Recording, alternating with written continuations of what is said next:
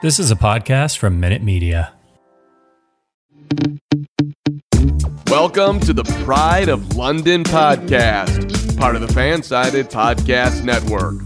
Please welcome your hosts, Gabe Henderson and Travis Tyler. Hello, everybody, and welcome into the Pride of London podcast.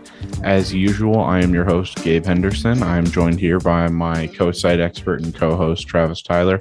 No special guests today but we do have a lot to talk about, including a big, big, big, can't emphasize that enough, uh, win over Spurs the other day. So, Travis, um, let's just get your initial thoughts on that win. I mean, it was definitely a good. Any win against Spurs is a good one, but third time in a row in this month, where just every single game, no matter how we've been doing elsewhere, we've just kind of battered Spurs is just really nice. And I mean, this is probably the nicest one for me overall, just because it felt like if anyone, if if any of the games Spurs was going to win, it was probably going to be this one.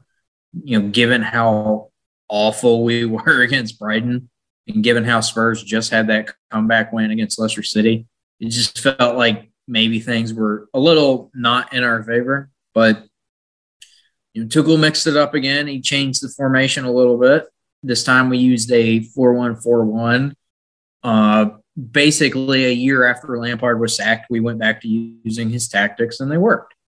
I mean, there there were some differences between how Tuchel did it and how Lampard would do it, but they were there was a lot of similar ideas there. Um, yeah, and it just completely caught Antonio Conte off guard again. I mean, you know, I don't know why Tuchel waited so long to start experimenting this much, but for whatever reason, he decided Spurs was going to be the guinea pig each time. And each time, Antonio Conte has just been completely caught off guard by it. So, you know, if I'm Conte and playing Chelsea next time, we could just do something completely normal and he'd already be overthinking it at this point. So, good stuff for down the road. Yeah, that was one of the most interesting things from this game and from this little trilogy against Spurs this month with Antonio Conte is the fact that every game we kept him guessing. And like you mentioned, we brought out this new 4 1 4 1 formation. Um, it, I, it's what Thomas Tuchel called it. Once again, there were a ton of debates in game about what formation it actually was between the fans, but we're just going to go and roll with the official formation that Thomas Tuchel brought out. And yeah, that's a really good point. Um, we we don't have to play Spurs again this year unless we both advance in the FA Cup and meet each other again, which would be kind of fun given we have four wins against them and four this year and they have yet to score against us. But yeah, it, it makes it really hard going forward. And this makes it three in a row for Tuchel against Antonio Conte, who is one of the best managers in the world, much like Guardiola, who he went three for three against to start um, his Chelsea tenure. So I thought overall this was the best performance we had probably in the last month.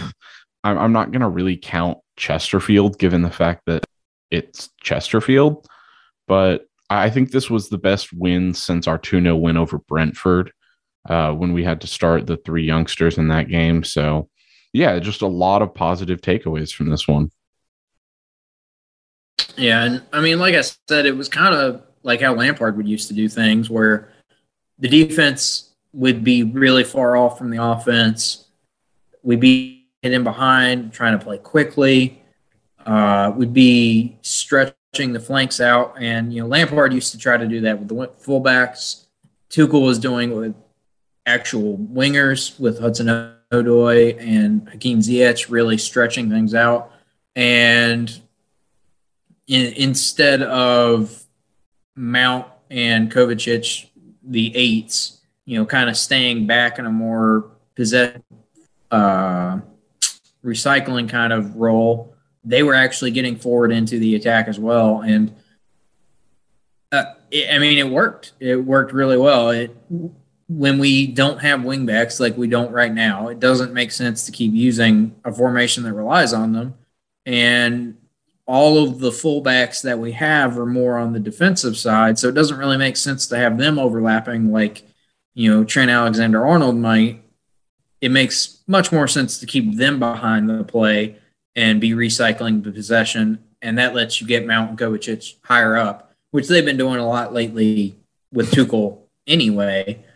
And it just kind of puts everyone in a good position to succeed. And for me, you know, I, I'm all I completely understand some managers have this big idea of how the game should be played. But at the end of the day, I think the best managers look at the players they have and they adapt to the players they have. They put those players in positions to succeed. And this 4 1 4 1, which is, you know, it's just a fancier way to call it a 4 3 3, this put everyone in a position to succeed. I, I can't ignore that, you know, just a few days before we used 4 2 2 2 or 4 2 3 1 against Brighton and looked completely awful with pretty much the same players. But may, maybe this is one of those turning point kind of games where you know everything clicked. We have the right combinations of guys on the field, and we can build on this going forward. I mean, unfortunately, we have to wait a few weeks before Chelsea plays again, but I wouldn't mind seeing this formation throughout like the Club World Cup because you know it adds that extra attacker, and that alone is helping us create chances that we're not creating otherwise and we didn't really sacrifice a whole lot on the defensive end. There were a few moments that could have been worse than they were, and you know how I feel about the Harry Kane goal. It was a goal for me, but you know it, it worked otherwise. So I think there's definitely something to build on here against certain teams. I don't know if I'd use it against City or Liverpool, but overall we have building blocks here. Yeah, I know you confused a lot of people yesterday during the game when you called it a back five. But yeah. I mean, it, it really was that. It was the four center backs. And I'm saying that because Malang Sarr and Cesar Azpilicueta, who played left and right back respectively, are center backs. And Jorginho just sat back. And like you said, there was a disconnect between them and the attack. But usually when you hear a phrase like the defense was disconnected from the attack, you think that's a horrible thing. And you can only just picture what Antonio Conte drew up and really caused that fracture in the team. But it was a really good thing, you know. Um, I thought it was really a positive thing to see Mason Mount and Hakim Ziyech um, just rotating and playing off one another, and having Mateo Kovacic closer to Romelu Lukaku was really positive as well. But you know, we as Chelsea fans like to talk about this best 11, this whole idea that we have 11 players that are the best in, in the big games. We would field this team when in reality, that's not the case. And I know we're all guilty of it. I'm guilty of it too. It, it's a game by game basis, and whoever's available, we have to roll with that. And I think I agree with you in the sense that this 4 1 4 1 is best case scenario for us right now. Now, it begs the question uh, about guys like N'Golo Kante who weren't in the team, but I don't see any reason to not go ahead with this formation right now. Obviously, we have the game against Plymouth coming up um, in a few weeks, and then we have the Club World Cup. So it's going to be a while before we play in the Premier League or Champions League.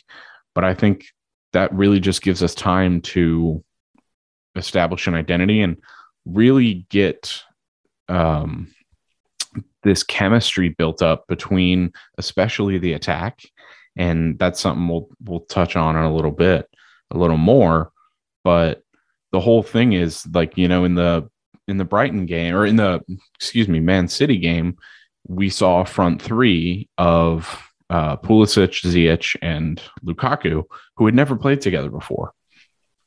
And I believe it was Matt Law who pointed out on the his latest um, appearance on the London is Blue podcast that Chelsea has used 20 different combinations of forwards this season. And, you know, um, Ola did a piece yesterday for us, and you can go check that out on the prideoflondon.com. It's live. Uh, and he analyzed all the attacking numbers. And he came to the conclusion in that article, I don't mean to spoil it for anybody, that chemistry is really the difference between us – Liverpool and Man City. So I think when you have, like you said, this formation that really allows us to play in all the favored formations for the available players, you're going to start building that chemistry up. Yeah, and I don't think people really understand just how important it is, especially in attack when like you know what the guy next to you is going to do in this situation. And because you know what he's going to do, you can plan ahead what you're going to do. And all of a sudden, it looks like you're telepathic with each other and, you know, playing miles ahead of, you know, any kind of training or anything else you can do. Like, that, that was kind of what like Maurizio Sarri wanted us to do was like re- rehearse these routines over and over so we knew what, what everyone was going to do before they do it. And then you have guys like Lampard and Tuchel where they don't really rely on those routines as much, but then you rely on players making decisions.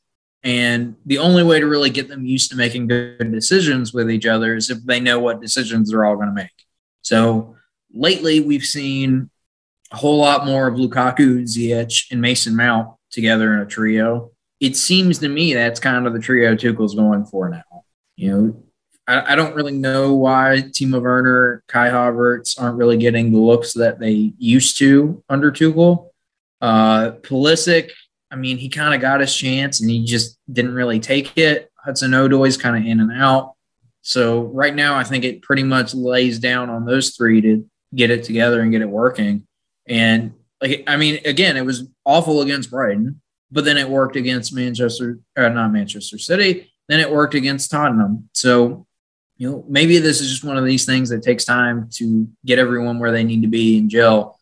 But when it works, it's going to look really, really good. And it's going to be really hard to stop teams that are that telepathic. I mean, that's why Firmino, Salah, and Mane have been so good with each other and why Jurgen Klopp usually rotates all of them if he rotates any of them. You know, Jota's kind of got into that now too, but you know, it, you you just want those relationships to be built before opponents can really you know, do anything to stop it, and that just is going to take time.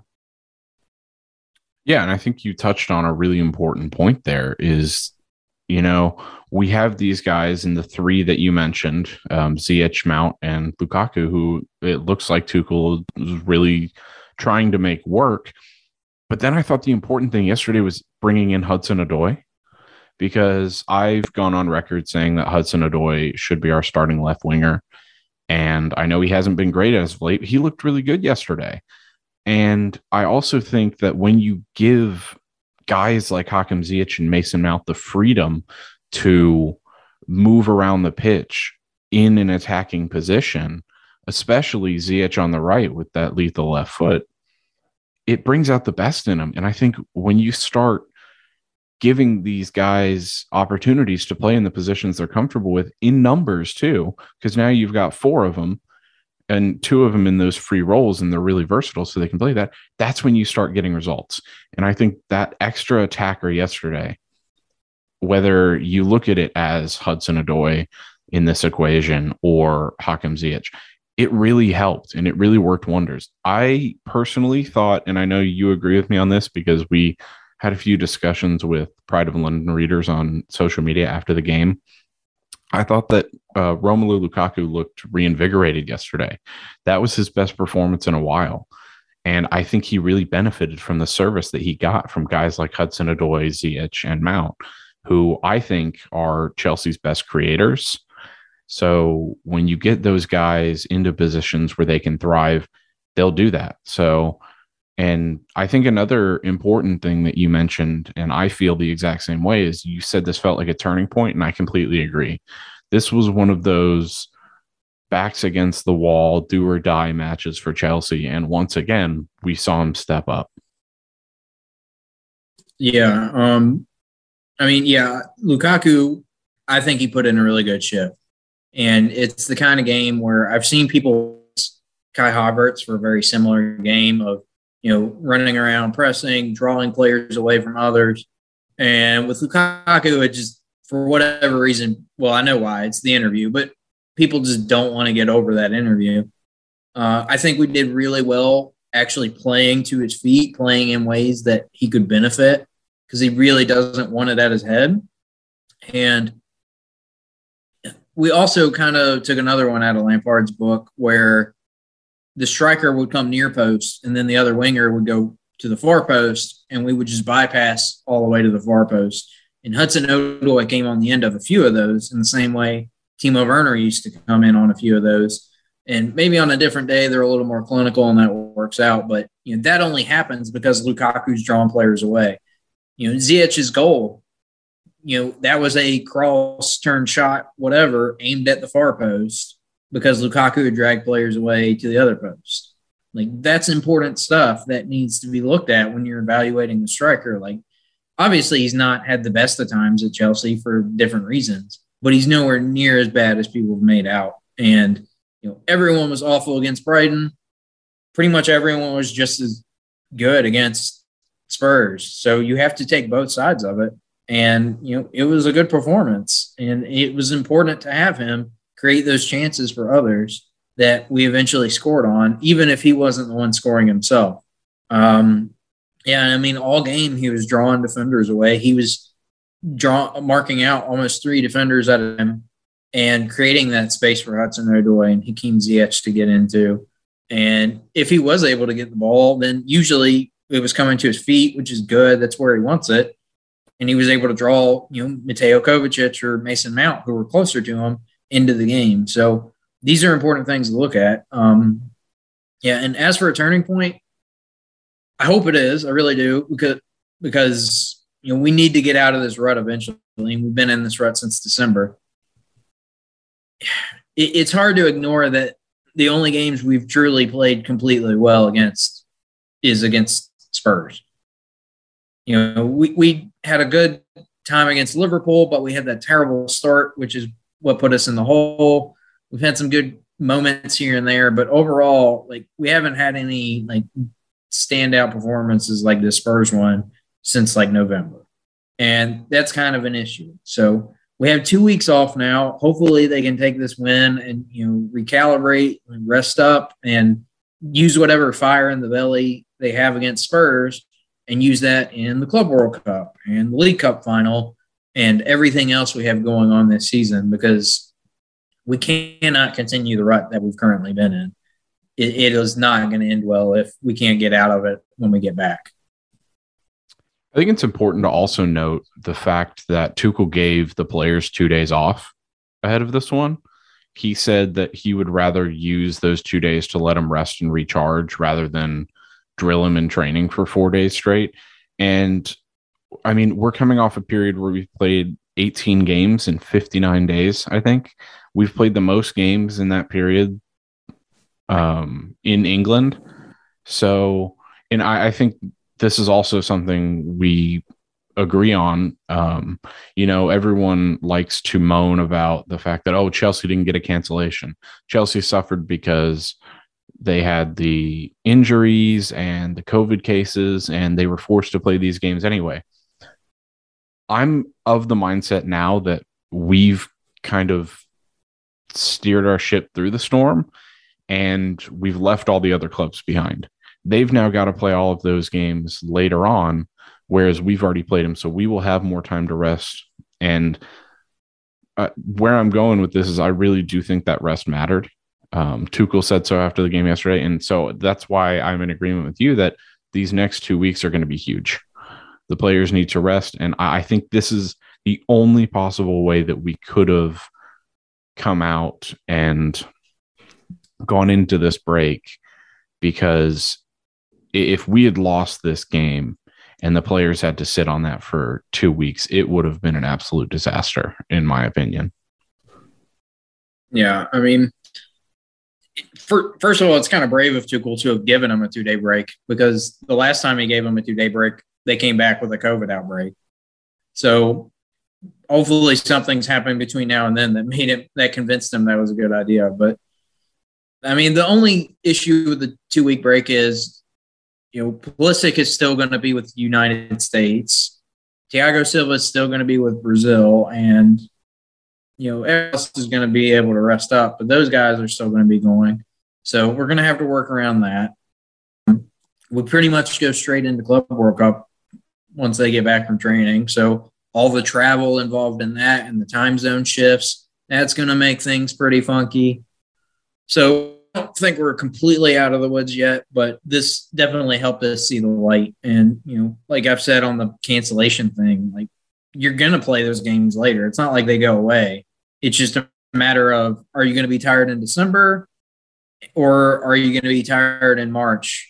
You know, like, I mean, think about Burnley right now. Burnley's what, six games behind? There's no way Burnley is a team equipped to play that many matches in a short span of time that they're going to have to play.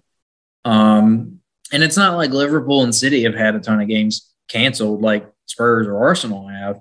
They've been competing with roughly the same amount of games we have. So it's not like our situation is perfect now that we've played all these games and we don't have to worry about them. But, you know, I don't think we need to worry about top four at all with Spurs. They're going to have to catch things up. And, you know, are they equipped for it? Is Arsenal equipped for it? And, you know, these little things are going to matter once, you know, other competitions start interfering as well.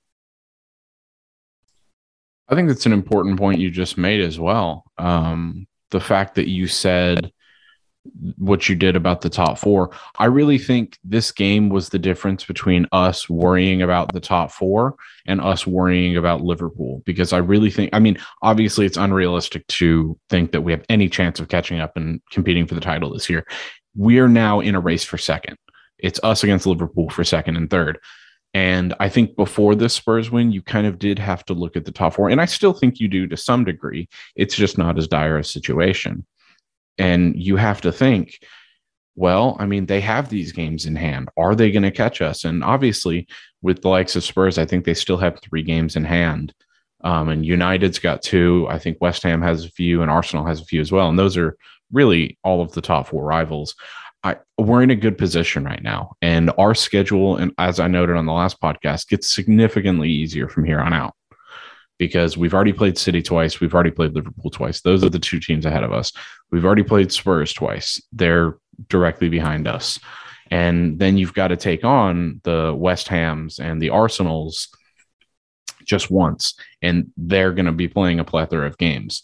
So I think it's really important now to look back and look at those games in hand for them as sort of a bad thing because like you said they do have all those competitions and they will be tired. And i don't know if they're going to be equipped for it. West ham are still trying to buy players. Spurs are still trying to buy players. Um, united's offloading guys like jesse lingard and anthony martial. And so yeah i mean i i'm not going to speak on their depth. This isn't a podcast for man united arsenal west ham or spurs but it's important to look at those transfer situations and see, you know, I don't know if they're going to be comfortable with their depth. And I I really like the position we're sitting in right now after this win against Spurs. Yeah, and I mean, looking at our depth, other than you know James and Chilwell being out, like we're kind of getting back to where we have everyone back up. You know, maybe they're not all fit enough, maybe they're not in form, but you know, we have the bodies now. It's just a matter of you know, getting everyone clicking again in a way that really works going forward here. And we our next game's Plymouth in the FA Cup. So yeah, I mean, play the babies. We won't, but we should. Yeah, I, I don't know. Um, I think it's going to be good to. It, it'll act as kind of a refresher for the Club World Cup, which, I mean, no disrespect to the Club World Cup. I want to win it. I want that golden patch for the shirt, even though the Premier League won't let us wear it. But it, that's kind of a refresher for Premier League and Champions League games too. That leads me to the next topic, though, is kind of a really good segue into it. There are a few question marks. Like I mentioned earlier, there were a few guys that were left out that could be playing in this team. So let's just assume um, we're going to play a hypothetical here. Let's assume that we go with the 4141 for the near future there are a few question marks. I think the biggest one starts at the back. What did you make of Tuchel's choice to start Malang Sarr over Marcos Alonso, especially against Tottenham, a team that Alonso has historically thrived against? Oh, I, think the way he used it made more, sense to use Sarr than Alonso because you you put Alonso in the team if you're, you're trying to create width on that side, and we already had Hudson Odoi there, so we didn't need Alonso to do it. But if you have one player creating with on that side already, then you need someone who's going to you know come central and help you with possession. And you know, Malang Sarr's kind of shown he can do that. Um, you know, we have a really not odd mix of center backs, but we have a lot of center backs that, you know, in a different time period, they'd be fullbacks, uh, what fullbacks used to be before every fullback was expected to overlap and everything else. So, you know, I think he did well in that role of being able to come in and help out Jorginho on, and uh, Azpilicueta and everyone else just you know maintain that possession at the back and then be able to get it forward. You know, I don't think it was perfect, but he's definitely been a whole lot better than I really expected him to be from what I saw at Porto and what I heard about his time at Porto. Um, yeah, I mean, it, it's already kind of weird that he was a free agent and we were able to snap him up. Usually, if you're a free agent at that age, there's something a little funky going on. Um, but I mean, he's he's turning the corner. He's looking good. He might have a way forward here. Um, I don't necessarily think he'll always be over Alonso, but in the way we used it with Hudson Odoi in front, it made a lot of sense. Yeah, and I think just going back to the whole free agent thing, I really do think it was just a matter of contract negotiations. If I recall correctly, he captained Nice in his last year there, and he became their youngest captain. I'm not sure, but um, yeah, the Porto situation was weird. I, I thought Malang Sarr over the last month, I, I think he's been really good, and I thought he was really good yesterday as well. And I know this is something that we've talked about before, and I really don't want to keep beating a dead horse, but we really did see yesterday the endless possibilities that we have when we use a back four, especially like that, where we have the center backs like Sarr and Azpilicueta on either side you know, at times we saw Malang Sarr and Azpilicueta barrel up and go into the attack. You know, when Sarr got fouled on the orange card, as we'll call it, he was in the midfield. He was making those Chilwell esque runs. And then Azpilicueta did his thing where he went up the right. And I think that's a real positive of this formation because, and that's, that's going to be a real positive of having four center backs playing along that back line is the fact that, you know, they're completely comfortable when one person breaks the lines, charges forward, and now you've got a back three. So the next question I think really is in the midfield. We saw Mateo Kovacic link up really well with Mason Mount as a number eight and join up in the attack. And then we saw Jorginho sit back and just dictate the game from deep do you think there's a place for N'Golo Kante? Do you think when fully fit and match ready, he starts in this team, or do you think we really are rolling with Jorginho and Kovacic from here on out in this formation? Yeah, I, I, yeah, I don't think we're going to stick with this formation all the time. Um,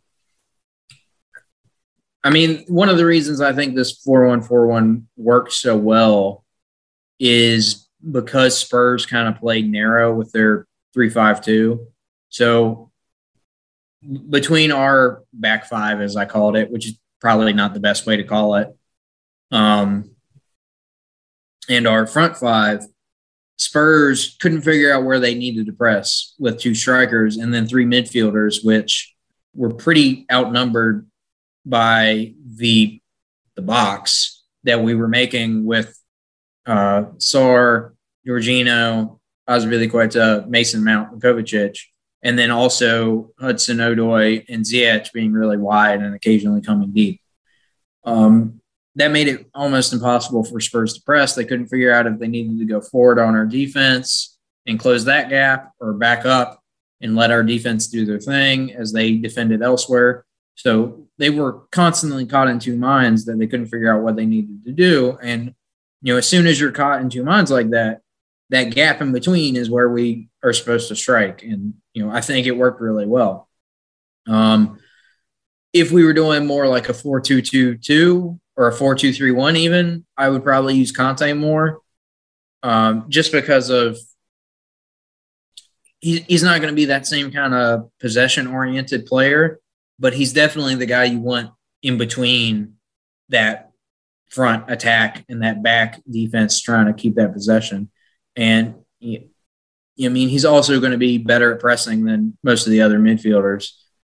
So I think it really just depends on what we're looking to do. You know, are we playing two up top or are we just playing with Lukaku? How are we stretching the field with our wingers or are we really compacting the center and, you know, only using the wings to switch the play really quickly? And different opponents, it's going to, you know, change how things are done. And then we always have three at the back if we're playing like City or Liverpool and, you know, stall them out so there's definitely different plans we have here. I don't think I don't think we should get carried away with one formation being the go-to anymore, because this is kind of what Tuchel did at PSG. He would change constantly depending on you know how he was trying to attack the opponent. Was he you know hitting them in the center? Was he trying to stretch them wide? Where was he pressing? Who was pressing? All these little things that are changing, and you know maybe finally he's come to the point where okay, this Chelsea side's ready to do all that and th- we're reaping the rewards of it now. Yeah, I was like a kid in a candy store yesterday when I saw that we were going to line up in this 4141 or whatever hybrid of a four at the back you want to call it, just because we are finally seeing the Thomas Tuchel that was promised, you know, the tactical genius that'll change formations from game to game. And I'm really glad because while I think Chelsea does have a long term identity of three at the back, and I think we really have ever since Antonio Conte was here and he switched things up. I'm glad that we can be flexible now. So, but just to kind of sum that up, I, I, guess if I'm understanding correctly, what you're saying is when we're playing with one defensive midfielder or to be a hipster, a regista, you would prefer Jorginho and Kovacic and Mount in that three. But when we play as a defensive midfield two, Kante has to be in there. Yeah, that's mostly what I'm saying. Um, yeah, basically, you just want someone in the 4 1 4 1. And I mean, this could completely change if we have James and Chilwell back, how it works. Because when they were fit for Lampard, Mount and Kovacic weren't really getting forward as much as they were. Um, so things can change a lot.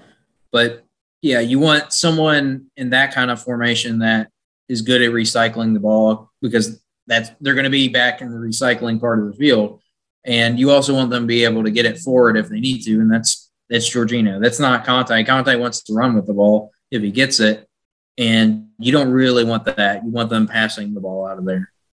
And then anything like four two three one, four two two two, you kind of want one of those players to be more possession oriented but you really ideally both of them are able to dribble if need be and the other one stays back so you know Kante and Kovacic one can dribble forward the other stays back in position just in case possession's lost so th- there's uses for all of our three main midfielders right now we'll we'll have to see how Saul fits in this because when we bought him or we didn't buy him we loaned him when we loaned him in it seemed like he'd be more of that box to box kind of guy, but he's always been terrible doing that for us.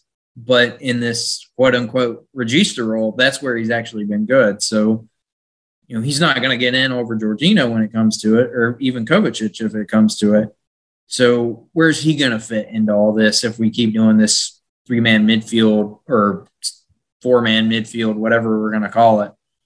Uh, yeah, lots of different ideas going at once. And you know, game to game, it's going to change. And it, it just seems like right now Tuchel's kind of settling on a team going forward, uh, more or less like he did last season at about this time. So if you're in, you're in. If you're out, you're out. I think I can answer your question about where Saul fits in, and that's right in that role against Plymouth. But yeah, uh, just before we take a quick ad break, um, once again, we're doing this hypothetical. If we're sticking this sticking with this formation, just a quick yes or no. Would you use that front four that we used yesterday? Do you think it's the best option going forward? Ziyech, Lukaku, Hudson Odoi, and Mount. Yeah. Um. Yeah, I don't see why not. I mean, we don't have really any other wide players right now. And not that I really think Ziyech is a wide player, but he is comfortable out there if he's on a very offensive, you know, way of doing it. Um, You know, Azpilicueta, Alonso, they're not really going to create the width that you want and be able to do all the other stuff you want them to do. Pulisic is really the only other argument there. And he he just hasn't shown up lately. You know, maybe he goes and plays with America and he gets his head back together with some good wins and we qualify for the World Cup or whatever. But right now for Chelsea, he's just not doing enough to earn a spot. So th- that makes things weird for him. Yeah, other than that, Mount Lukaku, I don't think is really questionable. So it's just a matter of who's going to be the wingers with them. And right now, Hudson Odoi and Ziyech are the ones in better form than Pulisic. Yeah, I think I completely completely agree with you there. And then I also think, you know, if we're playing a back four, I think Malang Sarr is the guy to go with at left back right now. I don't think there's any reason to change it. I think when Reece James comes back, he displaces Azpilicueta as the starting right back. Um, but they can switch because we're going to, once again, after this break, it's going to feel weird. We're going to go back to having a lot of games. And then I think we have to have a fluid midfield, like you said. So we're going to take a quick ad break. We will be right back to talk miscellaneous topics and answer some fan questions.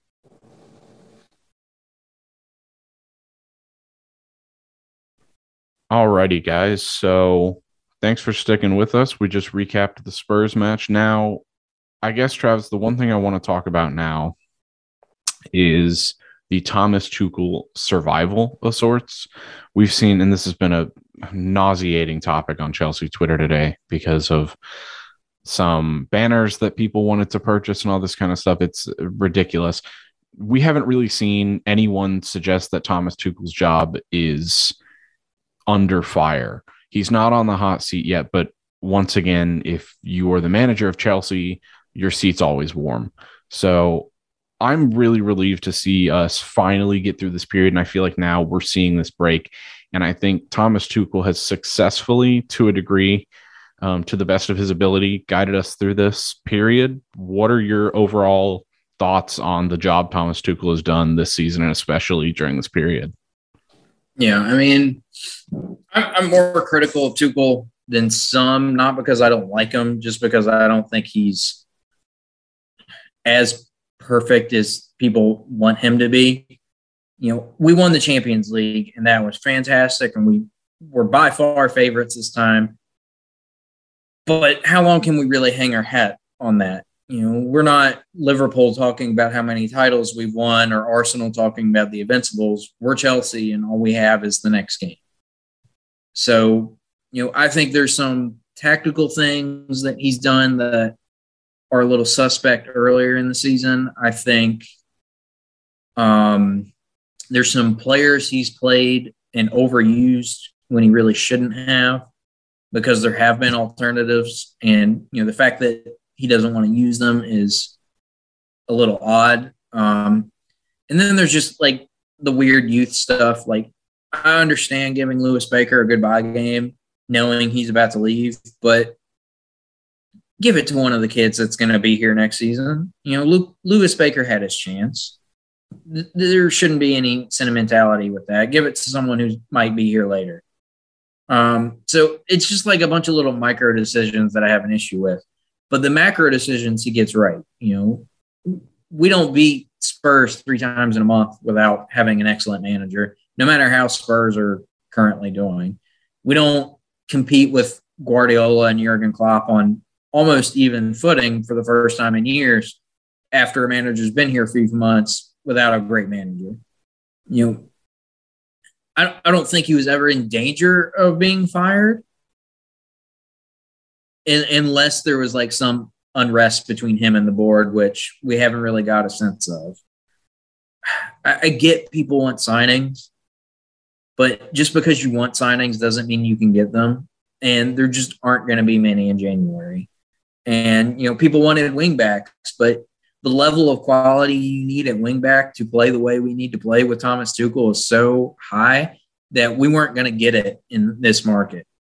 And we're not going I mean, like our best solution was Emerson, who last season played three starts for Thomas Tuchel, all at left center back, not wing back. Like he's not the guy. So, you know, this whole like let's put up a banner show showing we back Tuchel and the board should back him too. Like the board does back him. They just can't make something happen out of thin air. And maybe we've become wrongly accustomed to that, you know, from Chelsea of old, but also like even more recent Chelsea. Like there was no reason to sign Kai Havertz, but he was there and we wanted him and the board actually got him. You know, people wanted Lukaku. They may not remember how badly people wanted Lukaku, but they did. And the board got him. Like it's ridiculous to say this board isn't doing what they need to be doing just because, you know, the deals aren't shaking out the way we want them to shake out. And January is bad for business anyway.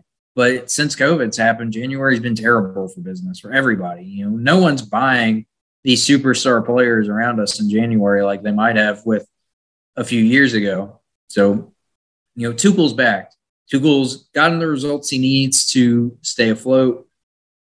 You know, maybe we're not where we want to be. We're not in the title race like we really wanted to be at the end of winter, but we're much more stable than we've ever been at this point, or maybe not ever been at this point, but much more stable than we've been at this point for many, many years. You know, Antonio Conte had was in the title race and came out of January good. Jose Mourinho did the same thing. And then you're probably back into 13 14 where, you know, it kind of looked like things were trending upwards at the end of January. So, you know, there, there's still a few little things to adjust here and there, but Tuchel's shown he's the guy to do it so long as he can stay on the board's good side and vice versa. You know, if that stays a positive relationship, and the players don't turn on him for whatever reason, you know, this is the way to build forward. And, you know, we should back the manager anyway over the players and the board, but, you know, all those little pieces need to be fitting together for this to work. And right now they fit. Yeah, and I don't mean to keep quoting from Matt Lahr, the London is Blue podcast, as much as we we love them both. He had a cool little nugget on his episode where he said that he went through and analyzed, and Chelsea right now has players that were purchased under six different managers still. And he compared that to the likes of Liverpool and Man City, who have two. So it, it really is a culture thing. And I think he mentioned he has a piece or had a piece coming out on that. I don't know if it's out yet or not, but it was a really interesting thing. And it was an eye opening comment for me. And obviously that's not going to change in the snap of a finger. This isn't FIFA as much as people want to make it out to be. And especially the people who say, oh, well, we're not backing the manager because we haven't brought anyone in in January.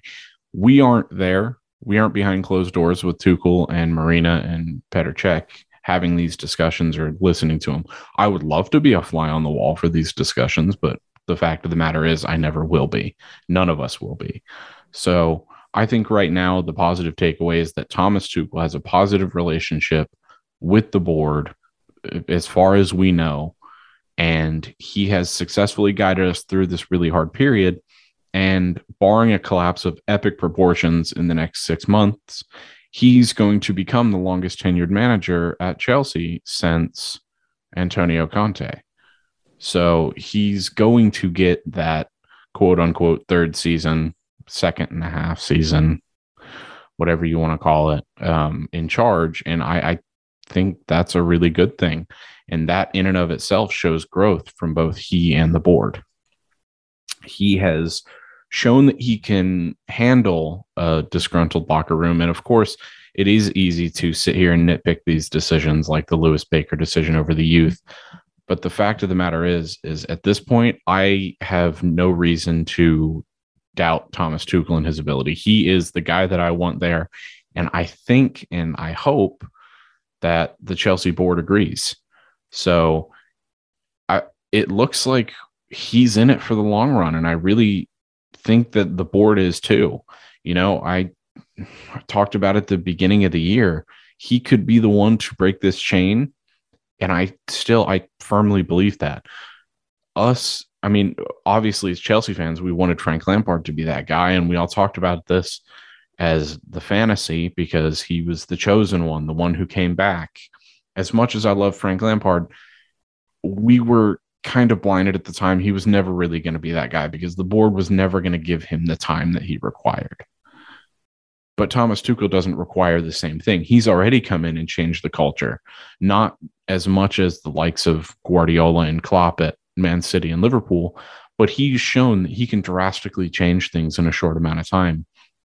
And now we're really seeing what he can do with the team. And I know this isn't the best time to talk about that because of all the recent draws, but I mean, all of those games were draws. We were on the back foot in a lot of those games because of the really awful situation that we'd been put in.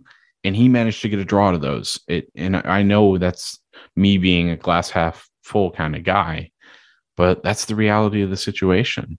So, yeah, I'm just, I'm really hopeful. And I think we are actually seeing a change here at Chelsea. Yeah, I mean, I, I said when you know people started talking about Tuchel staying for a long time, like I'll believe he'll be an 18 month manager as soon as he reaches 18 months, and you know we're getting close. And there's been very little talk of player unrest, and like that's only been recent that anything has come out. There's been no talk of him unrest with the board.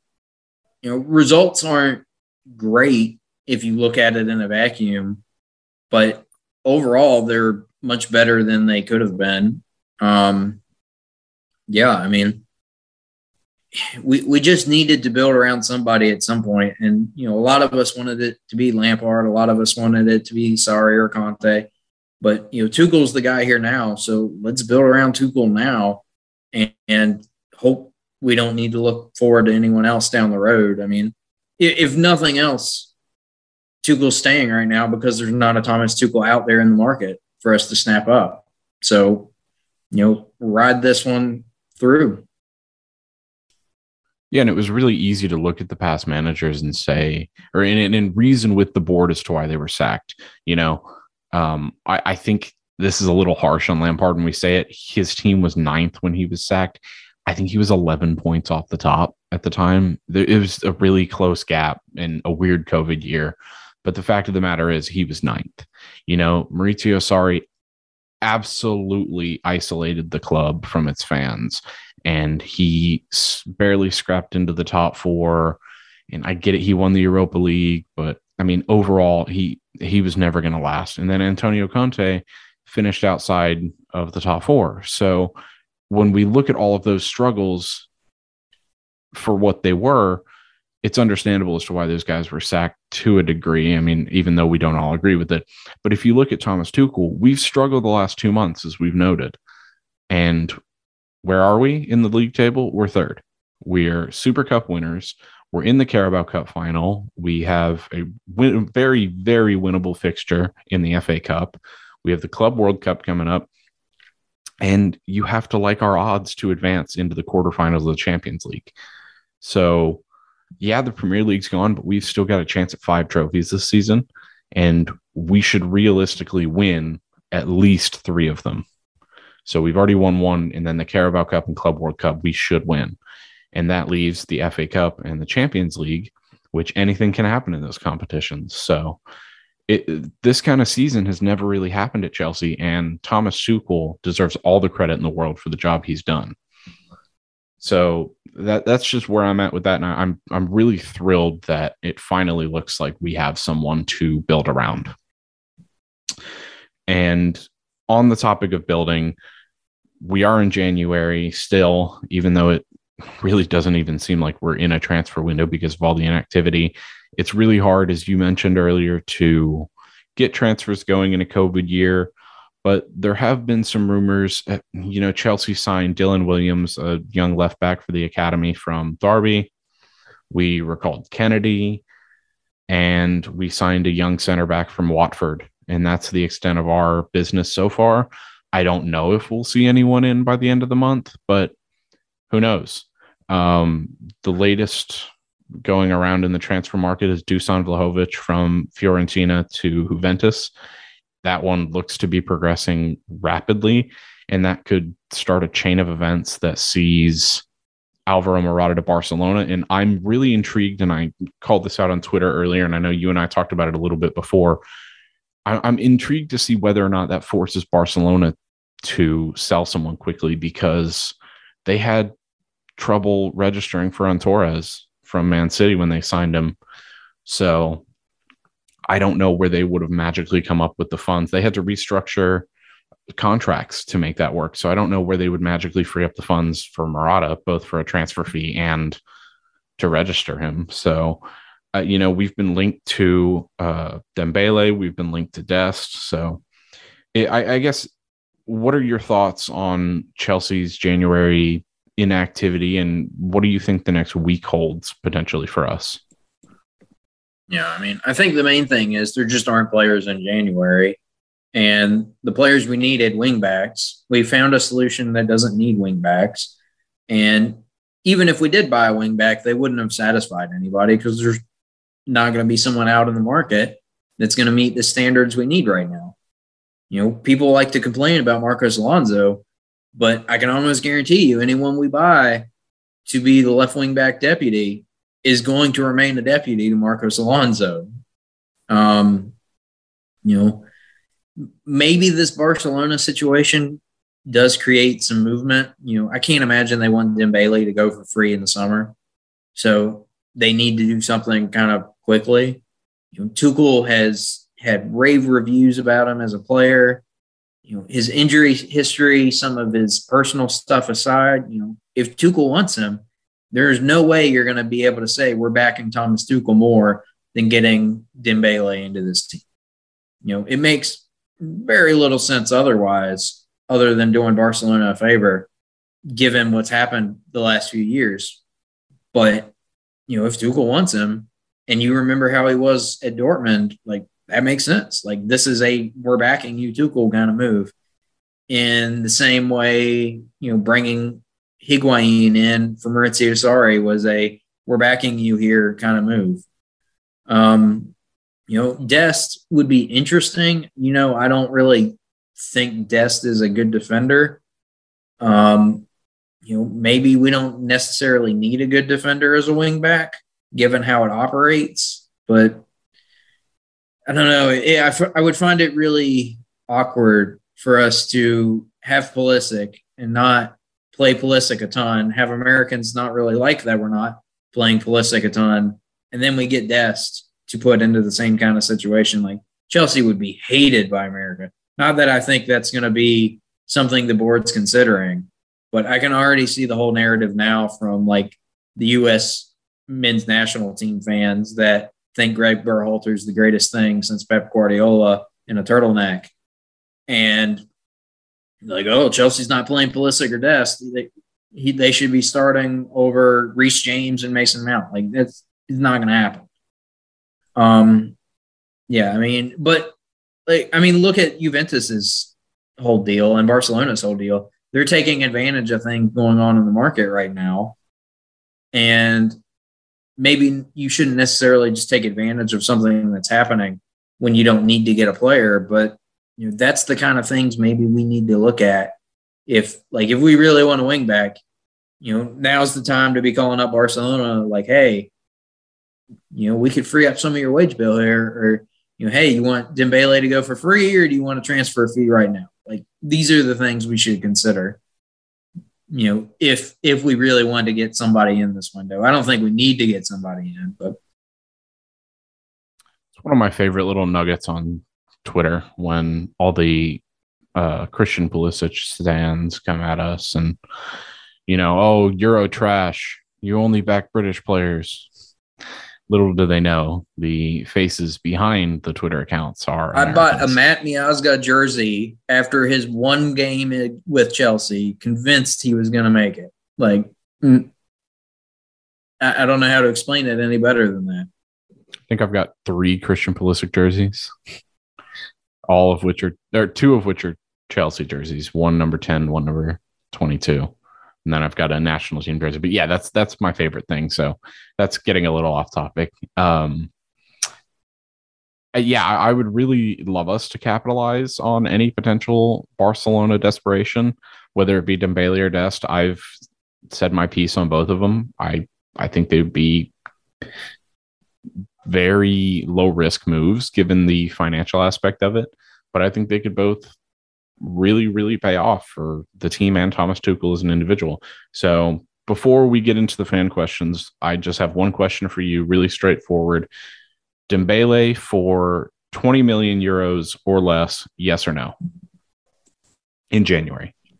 Yeah, I mean, tw- 20 million euros for a player that, you know, maybe Tuchel wants, that he got the best out of, that he likes, you know, just why not? I mean, the only annoying part of that is if he goes for free in the summer and we're in for him again, we could get him for free, but that just is what it is. What's 10 to 20 million pounds for Chelsea? I mean, that that's a Danny Drinkwater loan somewhere. Like it'll be all right. Yeah, it's a Ross Barkley sale this summer. Um, yeah, so I'm I'm in the same boat. I think if Dembele, who went for a hundred plus million euros to Barcelona, is available for really really cheap price, do it.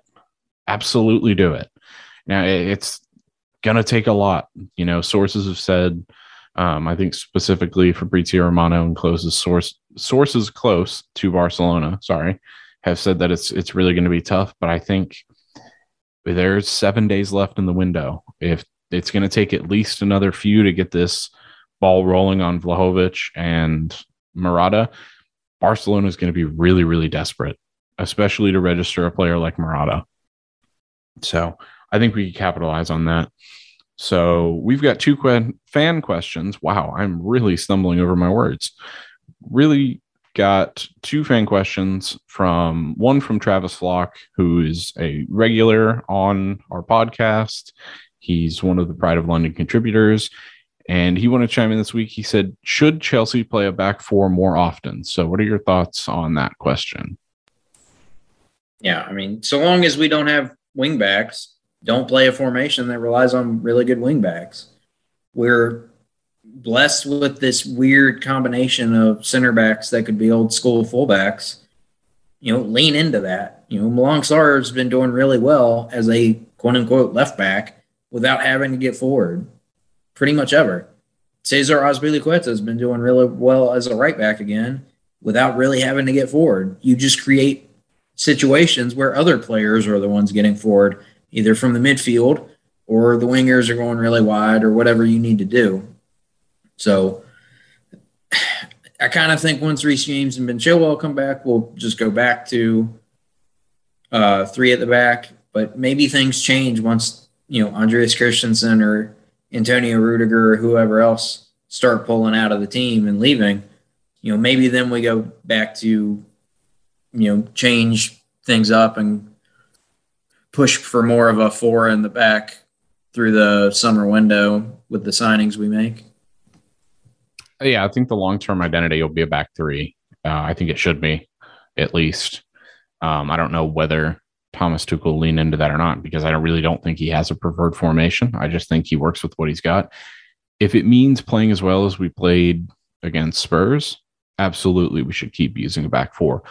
But I don't want to see us just I don't want to see us keep playing without an identity or trying to force moves. So I really it just depends. I'm uh, this isn't really going to answer the question. I think we should play with whatever Thomas Tuchel wants to play with in that game, given the personnel he has available. Simple as that. I think there were a lot of positives in the back four, and I think that was one of the best games we've played in a while, if not all season. So if we can keep playing like that and we're comfortable enough with the personnel we have playing in that formation, yeah, keep doing it. So, second question comes from RJ who we interact with a lot on Twitter, one of our good friends, and he says, "Do you think Ziyech will have a longer tenure at Chelsea than what was perhaps expected?" Yeah, if he can keep up this form, I mean, he's been kind of going back and forth between being old Ziyech and new and improved. We're playing for the back, and Ziyech is the linchpin of everything we're doing. Ziyech. Um, if nothing else, it seemed like right now Thomas Tuchel is backing him game after game, no matter what, in the same way he's doing Lukaku. Uh, you know, I mentioned earlier Ziyech, Mount, Lukaku, that seems to be our trio right now. And if that stays the case, then yeah, I think Ziyech does continue to stay at Chelsea for past the summer at least. You know, and then you're going to start asking questions about you know like Christian Pulisic and Timo Werner. Like you're just shuffling the issue around of who you need to worry about. But right now, Ziyech seems to be in more than he is out, which even like a month ago didn't really seem like it would be the case. I would say like a week or two ago, I was under the impression that he just didn't fit into what Thomas Tuchel was trying to do. And largely, I think that is the case in a back three. But when you play in this back four, if Thomas Tuchel has a plan to continue this, I think there's a real case for Ziyech being in here. You know, it's all about playing players in the positions that they need to and where they can thrive, as we talked about earlier. And if we can keep putting Ziyech into these positions like we did against Juventus and like we did here against Spurs, to if we put him into these positions to succeed, he's a hell of a player. So yeah, why not keep him? Yeah, I, I think that four at the back point is important because like when when you're playing three at the back, you're splitting the duties of the center backs up more. So each of them ha- are a little less responsible for it. When you're playing three midfielders instead of two, you're spreading out those duties so each is a little less responsible for everything. You know, when we're doing four at the back, we have either an extra midfielder or an extra attacker, which is taking some of that pressure off Ziyech. So maybe that's been part of the issue where he's had to do more than he's really comfortable doing. And we could even have that conversation about Kai Havertz as well. You know, maybe both of those guys, when we're doing four at the back, maybe they really come alive in ways we haven't seen, you know, arguably since Lampard in the very early stages when we were riding high with him think someone described Hakim Ziyech yesterday as an enigma, and I think that's the best way to do it. Because you know, while I think you definitely have a point there, I thought it was really weird and interesting because I think Ziyech actually had more responsibility yesterday. You know, I think he he tracked back better than anyone else, and he defended really well, and that part of his game has really grown here at Chelsea. But then I think he was really tasked with the chance creation for the most part yesterday. I think he did the best job of that. So, yeah, an enigma is the best way I, to describe Hakim Ziyech. There's really no better word for it. So, um, overall, uh, before we finish up here, I would be remiss if I did not take a second to just appreciate the Ziyech goal while we're talking about him. That was one of the best goals scored this season by Chelsea and it could not have come at a more important time. Going back to the Enigma conversation, Hakim Ziyech may not turn up in these small games, but in the Super Cup, he was excellent against Juventus in a must win Champions League match. He was excellent against Man City last season. He was excellent. And once again, here's the bright lights, here's the big occasion, and who shows up? Hakim Ziyech. So yeah, I like I said, I'd be remiss if I didn't mention that. So that's going to do it for us today, guys. Thank you everybody for listening. Make sure to go check out all of our work on theprideoflondon.com. Interact with us, The Pride of London on Facebook. We've got at Pride of London on Twitter. You can find me on Twitter at Gabe H Sports, and you can find Travis on Twitter. Yep, you can find me at Travtical. So thanks for listening, guys. We will be back next week. Um, with some miscellaneous topics. We're not going to have any games to recap, but we'll definitely talk about all the happenings at Chelsea. So be sure to tune in then. Thanks again for listening.